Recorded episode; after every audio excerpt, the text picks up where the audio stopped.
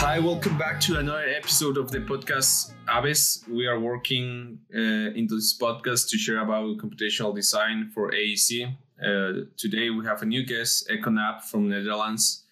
We have a new topic that we'll be discussing. I reached Eko to LinkedIn, find out he was teaching computational design and some scripting in Dynamo with a really cool script that allows to perform a really nice operation for Python. That maybe we can talk about that later, Eko. But our point for today will be to talk about education in computational design. We want to give some perspective of where we are at the moment. Where is the new generation going with this? And well, once I found out Eko was actually teaching this for students, I was thinking this is brilliant. Personally, I didn't have a specific education on this. It was more on the things that I learned from the internet. But so I think this will be a really nice conversation we're having today. So welcome, Eko. How are you? I'm good, thanks. So now basically you're going to compare me to the internet. That's a tough nut to crack, but I'll see what I can do. No, just I think it's way better than the internet.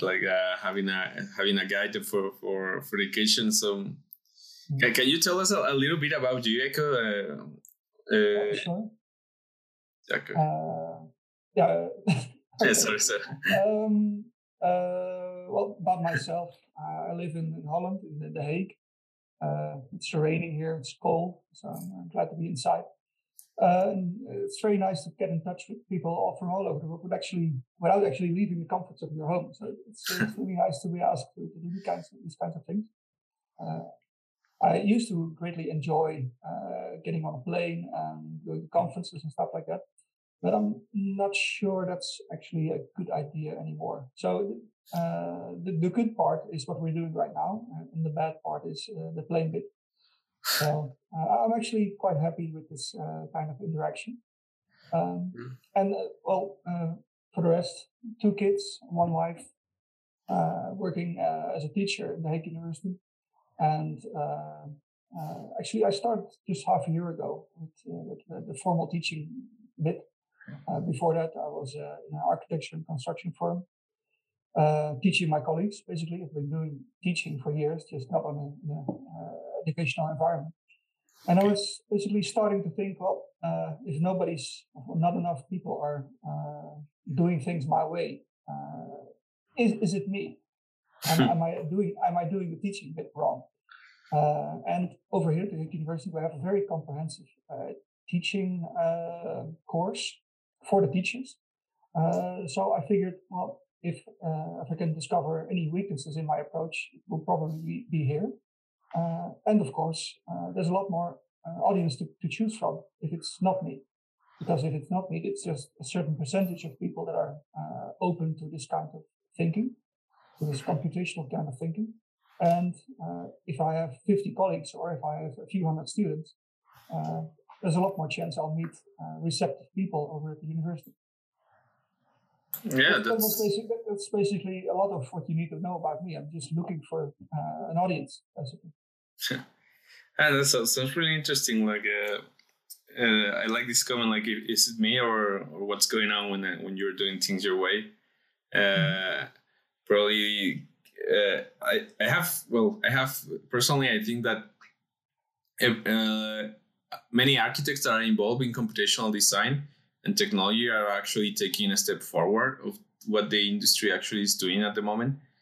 And I think that's just a really big wall that we are all facing all over the world that when we start doing this type of figuring out this type of workflow, we realize that there's not a lot of people doing things in this way, or there's not a lot of people thinking the same way that we are thinking.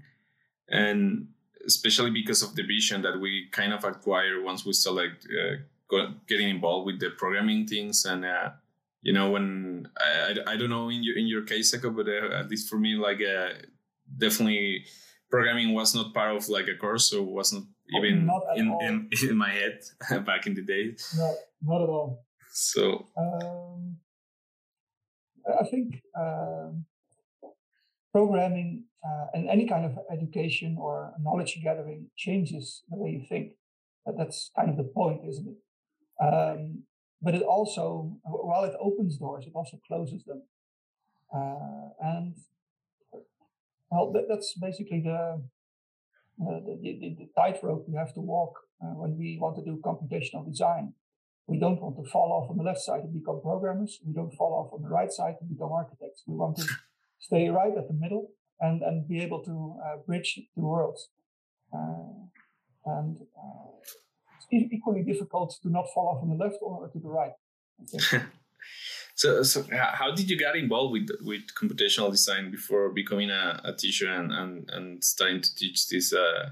It was part of your daily job. You discovered it one day. How did it all start? I got into computational design with the computational part, I think. I was a very traditional educated architect, like 20 years ago or something, doing repetitive work. Because like any 20-year-old architect is doing repetitive work, right? Yeah. Making drawings, annotations, stuff like that.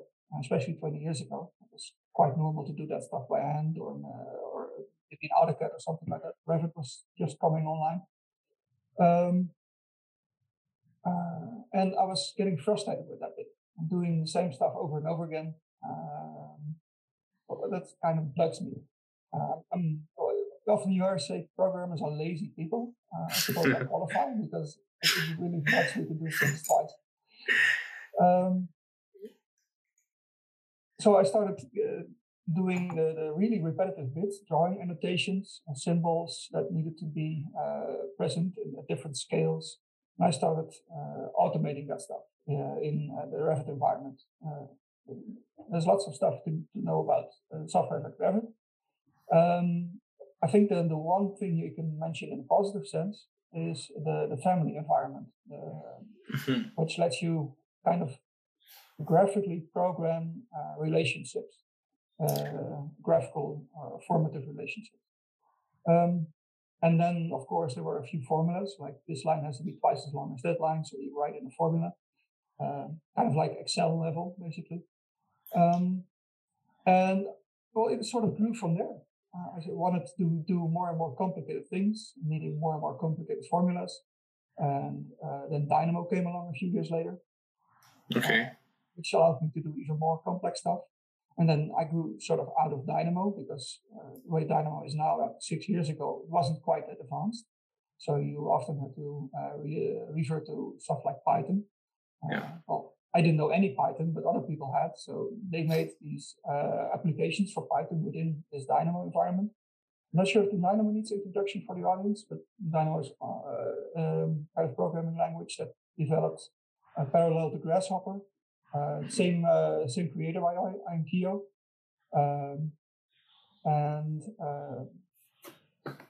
Well, basically, it lets you do stuff in a graphical way with prefabricated nodes of code. But of course, the prefabricated nodes are finite in their application. There's just so many nodes you can pre-bake before you want to go to market and let people do stuff with it. So in the early days, there were lots of people expanding on these pre-made nodes with Python nodes, especially in interacting with the Revit API. So of course, after a few years, maybe even a year of Dynamo, I kind of ran out of the usual nodes and started to pick apart the nodes that other people made and started learning Python backwards, basically. Yeah. No, that's I think it's quite similar to what I did as well. I just started like jumping on Dynamo at the beginning when I discovered about it. Like I was fascinated by the creation of it. I mean, I knew a bit of Grasshopper before that, but I was not really familiar like that much. I actually became more familiar with Dynamo rather than Grasshopper. Although nowadays I'm trying just to do both as much like when I have the chance, if life allows me and I have enough time. But it has evolved a lot. Like the evolution from like I will say like 6, probably 7 years when it came along, it has been huge.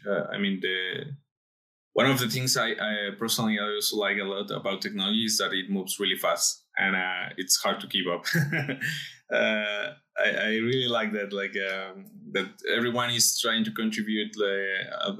You see people doing this, people creating all this new coding, this new application, and it's like a constant research. So I think that it's tricky. It's not easy to catch up with everything, but I think you get familiar and you get used to it with the things that you can actually catch up and the things and how can you improve. And it's like a path that you are taking like steps every day, you know, and that's how you kind of like start grabbing knowledge for this. I think becoming computational designer is not a thing that happens in 2 days, so like in 2 months. It's something that definitely needs some time, some effort, and some dedication. So one of the things that I wanted to ask you about this new profession, about like going to the teaching, is how did you start like the teaching? Because in computational design, most of the teaching that we found is in the internet, right? And taking it to the university or taking it to like a classroom where you have to the traditional teaching system, I will say like must be definitely a challenge, right? That's how we started, right? With comparing yourself to the internet. There's no way that you can replace all this information that is on the internet just by talking to people for an hour a week. It's not comparable. What you can do is introduce the concepts of parametric design or computational design, introducing applications, maybe inspire people or conveying some sense of responsibility. I think for me that's a big one, but it's also a bit of a scary one because it kind of takes you away from teaching and into evangelism. We have one planet, we need to all contribute and do what we can. And well, if you understand computers, it's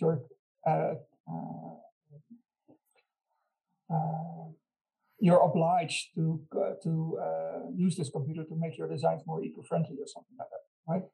It's not optional anymore, if you put it that way. Okay. That could motivate some people, and it could also scare away some people who really are not interested in doing their profession for any other reason than for their own development. And of course, I had the luxury to just tinker along and start learning this stuff without any pressure. So okay. I'm not quite sure if I'm comfortable with putting the pressure on other people that way. Okay. But we're kind of drifting off subject here, I think. Translating internet to the classroom. Inspiring, encouraging, of course. I think that's a big part. One thing that motivated me to become a teacher is a colleague of mine working for another company, where he said, well, if we come to these, this maybe takes a bit of background. Do we have time for a little bit of background? Like 4 years ago, I started... Yeah, go ahead. I started... thinking that maybe learning Dynamo on my own was not the best way to go about it. I started thinking, well, maybe I need to build some kind of community of a user group of people that actually congregate a few times a year and share experiences. I just started doing that by calling up the people I knew. Other people jumped on the train, and before you know it, you have 100 people in a room on basically a 2-monthly basis. So that grew really, really fast and out of hand. My role that I took upon myself was, okay, I've got 2 years head start on some people. You guys talk about what interests you, and I'll take care of the new people who just want to get a sort of a crash course to follow along with the discussion. So every time we came, I took the people who said, well, I don't know anything about Dynamo. I just like to learn it in 1 hour and then contribute to the next rest of the meeting in the 2 hours that's left. So I've basically done a lot of 1 hour crash courses in Dynamo. And one thing I got back from that is that somebody thought I was really good at taking people to try stuff that they really were not comfortable with. Okay. That's a nice skill. Yeah, I suppose. But it's also very insightful to realize that how I learn things, just dive in, start looking stuff up on the internet, try stuff, crashing my computer, crashing other people's computers and it's just not that daunting to me. You know? I'll say, sorry, I'll help you with your work. And second time around, it's not that much work, right? And go on from there. And for a lot of other people, that can be quite scary. So this guy said, well, I really admire how you can take people to do stuff or encourage people to do stuff they don't really trust themselves to do yet. And really help them along that way.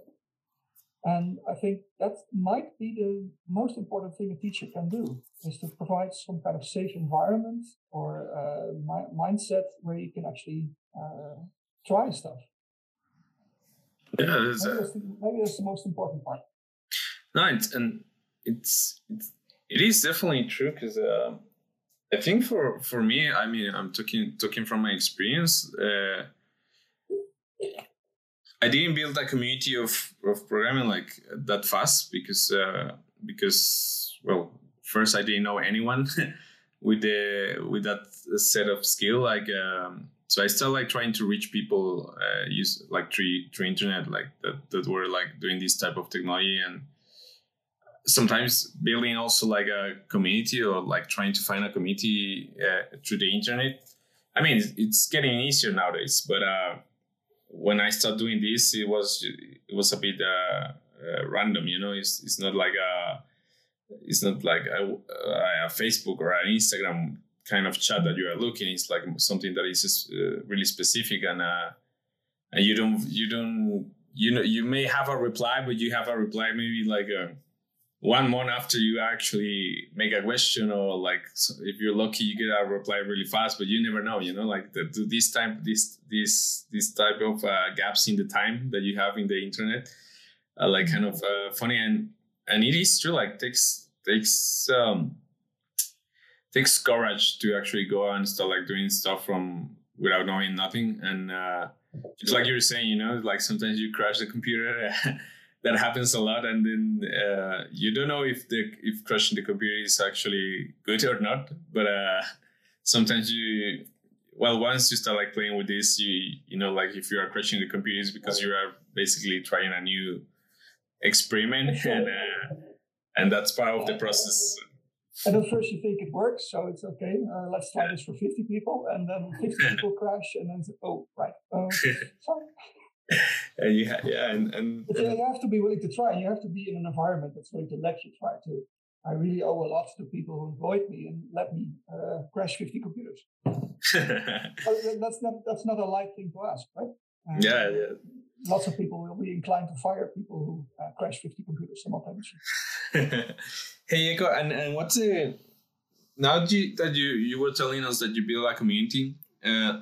How would you say that, or what is the difference between the community that you start building before teaching and now that you have like students and you are teaching? What's the main difference that you have realized? Is it the same or just with younger people, or how do you see this? No, it's different. I think in education you really have to take into account that not everybody knows they need your knowledge. If you build a community, people join on a voluntary basis wanting to learn stuff, especially in the subject you're gathering your community around. They also want to make a human connection, I think. And in education, there's a really big part that where people are still trying to find themselves. People are usually a lot younger too. I think the average age with these Dynamo meetups is around 30, I think. And when I look at my classrooms, the average age is like 20. And that's a big difference in terms of where people are in terms of what they want, what they know they want, what direction they want to move on in life. They're still really discovering themselves. It's a point in your life where you can really be influenced, but it's also a point in your life where it's really hard to reach you, I think. So, what's the age average do you have in the community? The community itself is like 30, I think. It's mostly people who graduated like 5 years ago, 10 years ago, and then moved on to professional practice, learned some stuff on the internet, and found, well, nobody else in my company is doing this stuff. I want to share some of my experiences with people. And then they look beyond their company and find the communities that they're or maybe not there. Yeah. And how do you see the reaction of the students when they see computational design for the first time? I don't know how is the teaching of architecture or the school in Netherlands, to be honest, but if I compare to what I lived, like, I know computational design is way different than traditional architecture school. So what's the reaction? How do they like it? Do they are confused about computational design? Well, I think the introduction I usually do is very narrow, in that I don't try to have them create a design. I try to introduce them to the concept of a computer actually doing stuff much faster than they would be able to do themselves. I think that's the key component where you can use a computer, do more stuff. And the thing I'm using is I can't use a picture, so I'll try and describe it. My company built a design 5 years ago. I think it's being constructed right now. That was my previous company, Ciudad Rosemont. We did a design 5 years ago where we had a bit of facade that was random, right? And the other part of the facade was just blank brick. The random facade is, of course, a computational mainstay, because random is not always nice. If stuff is really random, where you have three colors that you want to divide over 1,000 panels, any random distribution can end up with 1/3 of your red panels all clumped in one spot, right? Yeah. Everyone will say, that's not random. But of course it's random. It's just not what you expect it. Yeah. So that gives you two opportunities. One is build some kind of small script that actually does work for you. Assign colors to panels, because that's people will be used to manually assigning colors to objects or surfaces or faces, maybe. And a computer can do that for you if you give some instructions. It's a very short script, maybe 20 nodes or something like that.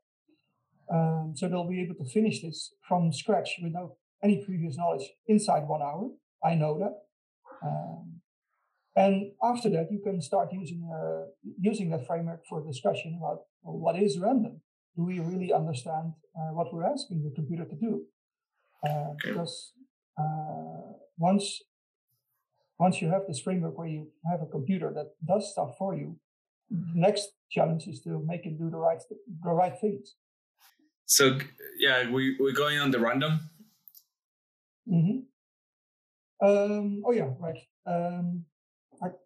Programming is not especially a new profession anymore, right? People have been programming for ages now. But when you look at what people tend to get pulled into when they're programming is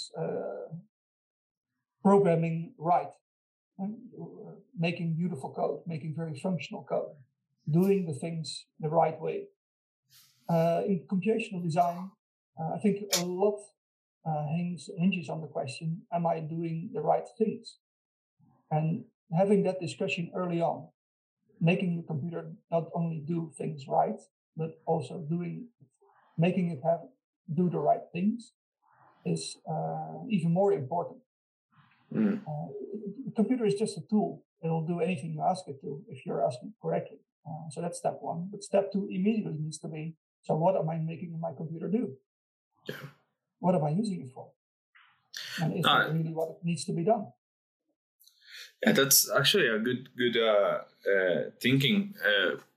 I mean, when I write codes, and this happened a lot in my experience when I start like writing any type of script or any type of code. If I see it now, I'm like, what was that? Like, I will think like, okay, what is this mess that I just wrote to do something that nowadays is just like 2 lines and goodbye, you know. And used to at the beginning, I think like I used to, or what's the word for this? Like I used to do everything super complex when it was so simple. And it's until I started getting like familiar with the practice and understanding better what was the process, what was the goal. At the beginning, I was just it was more about thinking about the functions, but not thinking that much about the goal in specific and the objective of doing like maybe a task or an operation. And I think that was like a really important like difference, or like mark a really big difference for me when I started actually focusing on the objective of the operation rather than what's the node or like what's the function that I need that will allow me to do this. So it was like doesn't seem like a lot, but I think it was also part of the whole curve. Like while you're learning the nodes, while you're learning the Python script, while you're learning this and that, you play with the information that you have, and then your mind links everything in a really strange way, right? But it is true. Like giving the correct instruction to a computer, it's not that easy. I think that's also one of the, just like you were saying with this example of the random, right? Like people is like, that's not random, but you know, like it's totally random when you write a function. But sometimes we don't see what we expect, even if we have the correct code being built, right? Exactly. It's quite hard to really put into words what a creative process actually does. Yeah, that's irreplaceable, right? One of the most inspiring quotes in that regard is, I think, by Dutch professor Peters, I think, from the University of Groningen. He said, "Programming is too important to leave the programmers." That's basically the whole point of computational design, right? We're all coming. There's hardly any programmers that get into design. It's usually the architects that get frustrated with the tools that they have and start to write their own programming. Yeah. So we're living his words, basically. Programming is too important to leave the programmers.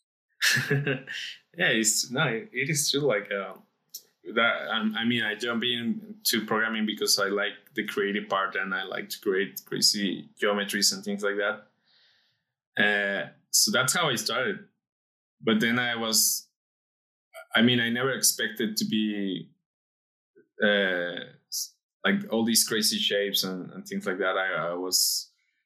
I never expected to be like programming, you know, like never, I mean, if you talk to me like 8 years ago, 10 years ago, and you tell me that to create these beautiful, crazy designs, you had to learn programming, I will be like, what?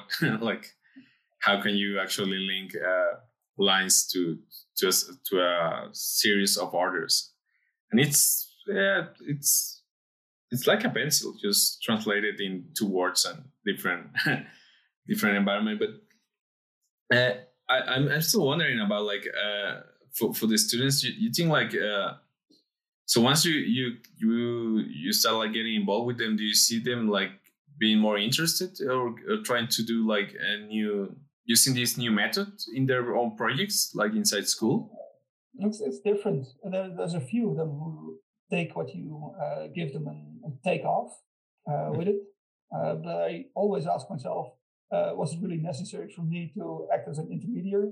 Or if they never met me, they would have found it on the internet and done stuff like that anyway. I think as a teacher, you can only really influence the people that are on the fence, or maybe influence the timing at which people get introduced to certain subjects. Okay. Because most of the learning they'll still have to do themselves, and they would have done it anyway. It's hard, quite hard to underestimate the kind of influence a teacher has. Okay. It's just somebody who introduces stuff to you and maybe helps you along your way. But it's not somebody who is transformational in what you can reach in life, I think. Yeah, that's a good point, to be honest. I mean, I guess that at the end of the day, it's not that simple to... I mean, it's not simple to jump into computational design if you don't have at least like a window that someone shows you, like a... Mm-hmm. Look at the view of this, I think. But definitely, I mean, spreading the word and showing the capacity to people, like, I mean, sometimes you won't, I don't think like everyone will become a computational designer, but like if the community gets familiar with the system, then we can have this type of environments where people know your capacity and they ask you if you can do something for them, you know, like build something for them to make their lives simpler, like improve the performance of an activity. I mean, just like you were saying, we are lazy people that we don't like to do repetitive stuff, and that's when like probably like if you write a simple code or something, like you will save a lot of time, not only for you but like for more people in the team. And collaboration, I guess, is something that is still going to be like key. And I mean, like creativity, you cannot be replaced by a computer or by any programming language, right? The creativity is still like something really unique of human, and also collaboration, like with the. I mean, it's like getting a car, right? Like I don't know how to build a car, but I know it's really useful. So I will. Someone else figure out how to build it. I will go and I will get it. So build that kind of interaction, right, between the community of architects.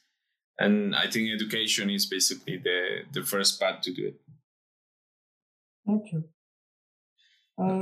So basically, I don't think I ever really witnessed the moment it clicks inside the student's head. It's really rare for a teacher to be actually present when that happens. It usually happens years later. Yeah, it is true. And in the students, like I know that how many semesters do they get at the moment where you are of computational design? Is it one? Just one, I think. Just one for the moment. I'm trying to expand on that, but basically right now. There's a few basic courses of Revit and a little bit of Python. And then about in year 3 or something, they get a chance to do a semester of computational design and BIM. Okay. I'm trying to expand on that, I think. And of course, they can also choose to do their thesis on computational design and then spend an extra half year on the subject. Mm-hmm. But it's really not that much. I think that also reflects how many other things an architect or a constructional designer or a building physicist needs to know to actually be able to know what to automate. Yeah. I really don't want to educate programmers who then have no knowledge of the building field. That would be counterproductive. Yeah, you have. I think. When you see what's going on in like the University of Cardiff, don't quite remember his name right now. You'll have to look it up. Cardiff, they do a master's program in 1.5 years, I think 1 year plus a summer, where they really dive into the subject. I think if my students are capable of following that master's program after they graduate from high school, I'd be very content. Yeah, that they can keep going with the... No, it's true. Like you, at the end of the day, it's putting like a seed in the people, and it's up to them and up to each one how much they want to grow in that term. Like, for me, the brilliant thing is that I don't know if I think about this perspective, Eko, like people like you jumping to the universities to share with the students. I think this is also like an amazing step. I know like every country has different schools, different cultures, different perspectives on how to do and how this technology works in the field.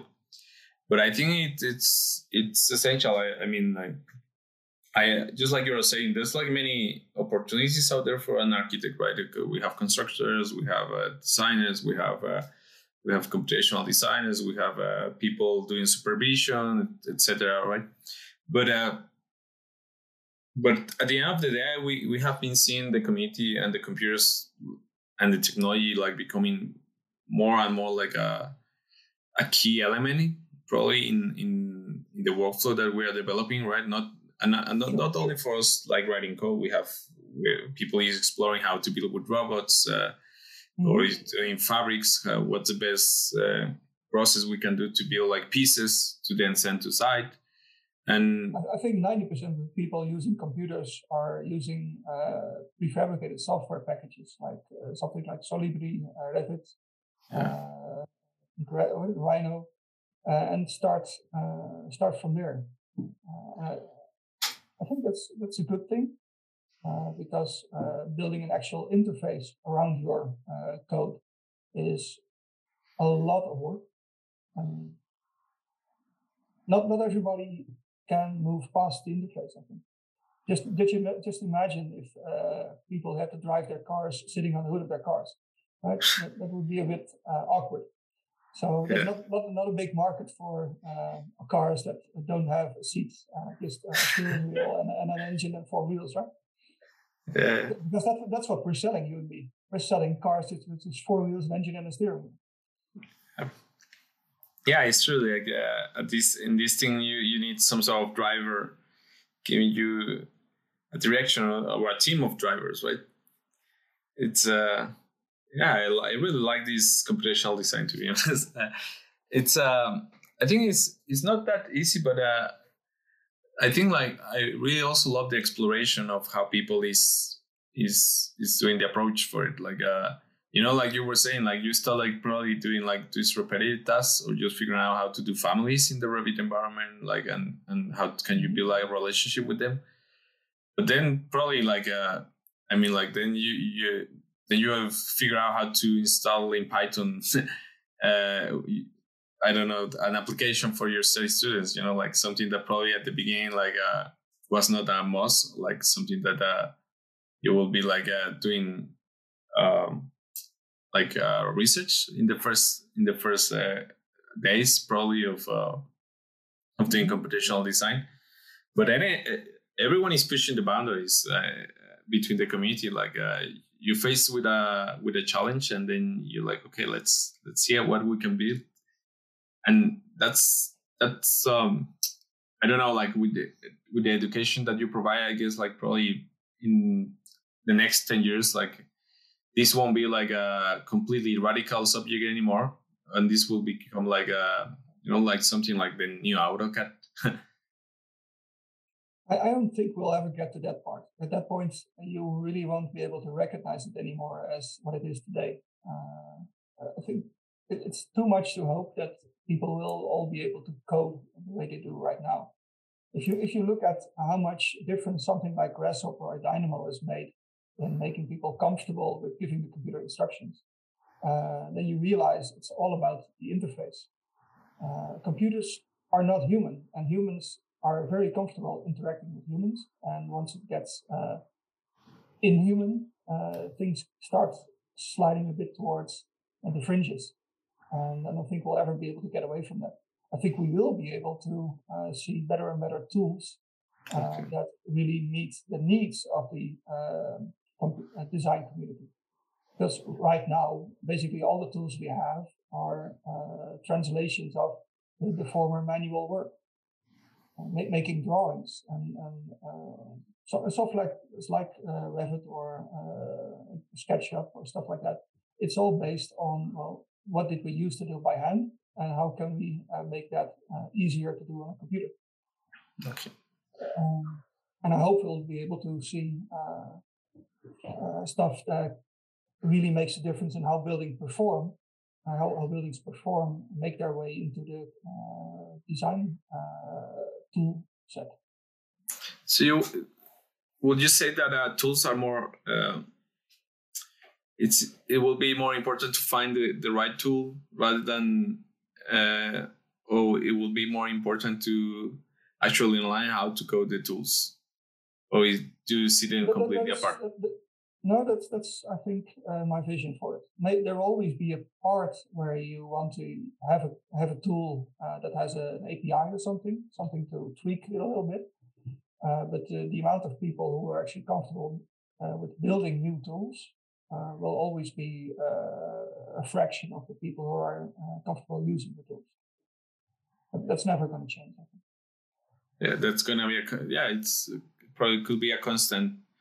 Also, it's just the tools need to get better at what we are providing the functions we need instead of the functions we say we want. Mm. It's like with the T-Ford. I don't think it's an actual quote. It's often misquoted to this Ford guy. But if we asked people what they wanted, they would have asked for faster horses, right? Yeah. Right now, we're all riding faster horses because that's what we asked for. Yeah, that's true. I saw this image a couple of months ago that I was building a project with a friend. We used to build that project and see where we go. But he shared with me like this image of about like a car in the 20s and a house in the 20s.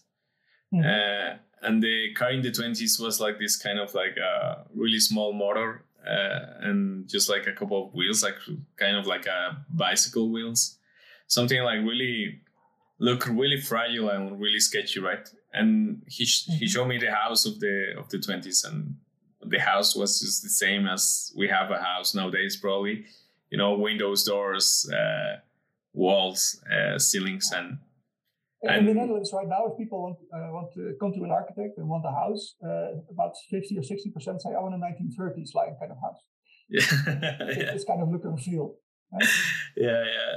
And it was kind of funny because you see the cars evolving through the years. And, you know, nowadays we have these cars that are driving themselves out with a computer and houses are still like kind of in the same, just like you're saying, like people still ask for the house in the 20s and the 30s. And I mean, I'm not judging the taste of the house for anyone, but it's more about the thinking of how can we use the technology that we have to improve the life that we have to provide. There's also a warning in it.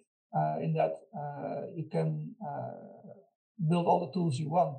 If these tools don't provide what people are asking for, or somehow meet the need of the people asking for the tools, you'll never gain ground.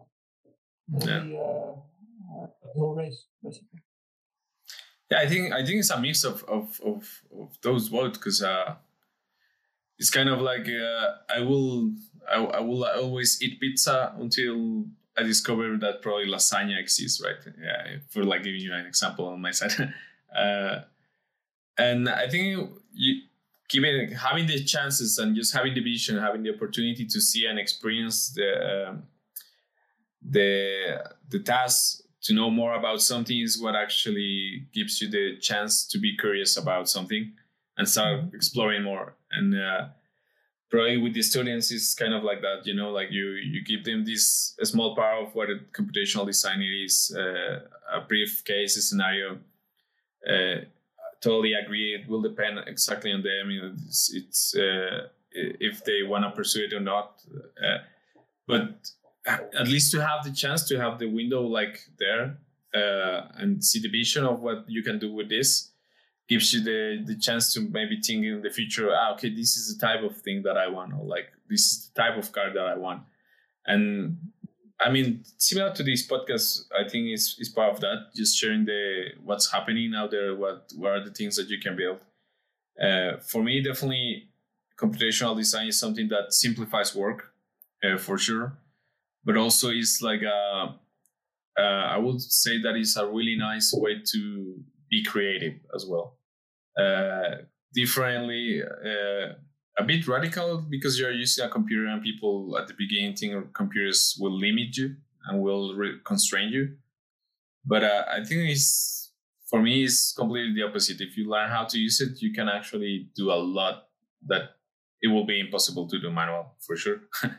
I think the most promising thing about computational design is the communication options it offers, where you are able to contribute to your building project in a much more comprehensive level than when you did with paper or maybe PDF, where people still needed to interpret your kind of input into the design. I can only imagine how frustrating it would be as an advisor when you say, well, this wall here, this wall needs to be insulating in this kind of amount, and then only years later finding out that that's not actually what got implemented, because another type of wall was cheaper, or maybe the focus was lost on that kind of subject. When you talk about computational design, you talk about formalizing relationships between objects. Like this wall needs to be twice as long as this wall, and whole. Basically building the whole structure that actually results in a kind of form, but also in a kind of object that needs to perform in a certain way. Maybe let this much light through, insulate in that matter, generate this much heat, generate this much cooling.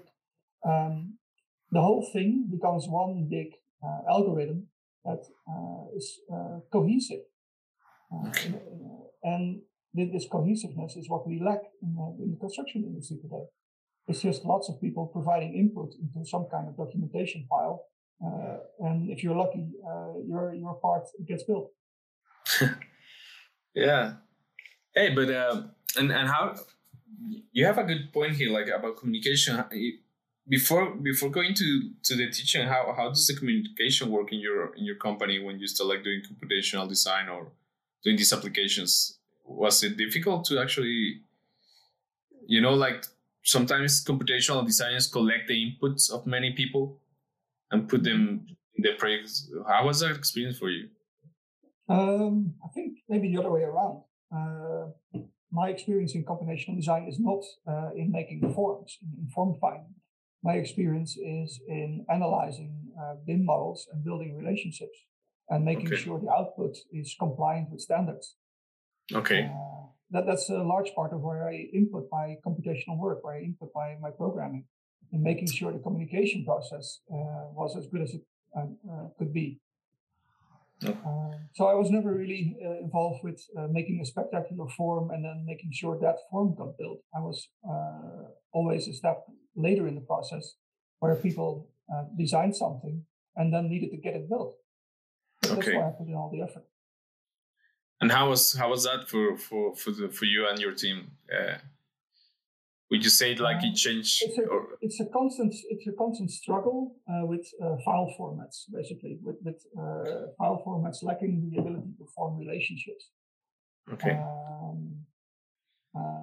There's a really basic level of relationships when we're talking about building information modeling, where you can relate maybe a wall to a level or a window to a wall. But the way things are structured right now in building software is how they were imagined 20 years ago. And they were imagined 20 years ago on the basis of database structures that were available then and were thought up 20 years before that. So what we're using right now to construct buildings in terms of building information modeling is stuff that was conceptualized 40 years ago. Yeah. It's really agonizing to think about what you could do if you took a more modern view on it. So you found me on LinkedIn, right? Yeah. Imagine what you could do if your whole building was constructed in a LinkedIn database. If all these relationships were apparent, and basically that's kind of a gap between the phone book and LinkedIn that I was trying to build. Yeah, now that you're putting it that way, I'm thinking like it's definitely different, and the approach, definitely. For something that was built 4 years ago and we are using it is, I mean, sounds like it's like nothing in terms of this time of progress that we were talking. So like for years to be all over the world and people to know more about it is, I think it's definitely spreading, which I really like. That internet is also helping us to, for example, this type of work that you're saying and communication with your colleagues. Somehow you pick it up from somewhere and share it with this. You build it with the community probably that you built after crashing their computers, and then you put it there. You have to make some kind of contribution, otherwise people will have to be crashing their computers, right? Yeah. There has to be a plus side as well for you being present. It's that's great. Like, I mean, I used to work in a project like 8 years ago that it was a big BIM project, and that project we used to crash the computer like quite a lot of times because we were like a lot of members in that team were new into the Revit and the BIM system, and I remember like. Sometimes I think like I would like just to see the model one more time, like the whole model, just to see how messy it is, because it was, you know, like first operation for me, and we had all this random like information flying in the project. We didn't have any tools like Dynamo or anything to fix the data fast, which was also like a big constraint back in those days, and definitely like.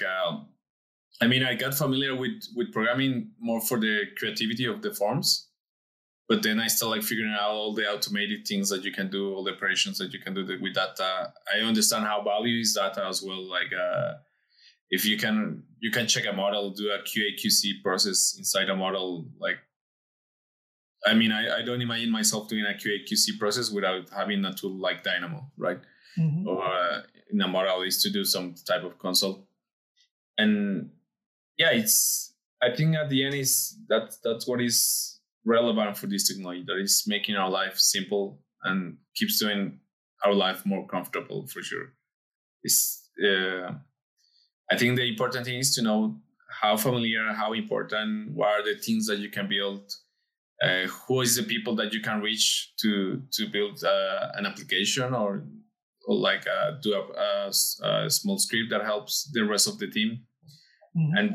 And the communication is definitely essential. Like I'm not sure, like when I think about computational design, I would like to kind of like imagine something specific for the future. But I see all these things happening all over the world, and it just gives me like a lot of like excitement that people all over the world is using them in a different way or in a particular activity, and that's without having like and that's just with the people that, as you're saying, like building the community or the internauts that are just searching and sharing. But now in the future, if this becomes something that you know, I wish, or I would love that I had like some Python in the university. I think it will save me at least like 2 years of not. Absolutely. Having to, the problem was in my educational days, I was interested in anything but computational design. and now you are here teaching them. I'm regretting all the last years. Yeah. Yeah. No, it will be great that having that type of window. So. Something that you want to add, like what's your vision for the future of computational design, Eko? I think I just did. I'm hoping computational design ends up creating the tools we need instead of the tools we want. No, I will leave it at that. That's a good one. I hope we get the tools we need. Yeah, because we need a lot better tools than we have right now to manage this incredibly difficult thing that's building. Buildings are within the context of this one planet we have. Yeah, buildings are definitely one of the. Yeah, I'm also kind of geek on sustainable process, and I think like for me, technology is one of the key elements that will help us to achieve a very sustainable city. It has proved to do it. So I hope people that are not familiar with that, they also keep in mind that you can improve your designs in terms of sustainability, because you can actually measure data. And if you can measure data, that's brilliant. And feed that analysis back into your design. Yeah. Totally. No, amazing, Eko. It's been an amazing episode. We are sharing just a few experiences of what we have in different parts of the country. Today we had Eko. Thank you for being with us today, Eko, for sharing a bit of how did you start doing this, for actually teaching in Netherlands, which at least I believe that it's a key element of the future of not computational design itself, but I think it's a key element for the future of architecture and for the future of the cities that we live in, hoping to build better environments for the future generations as well, and using technology for it. So thanks for being with us today, Eko. It was a pleasure. Thank you very much for inviting me. And I hope you keep teaching. I don't know if you really yet. If I crash off computers, they'll kick me out again. That's brilliant. Well, thanks everyone, and we'll keep sharing more about AEC in the coming weeks. And have a good day, everyone.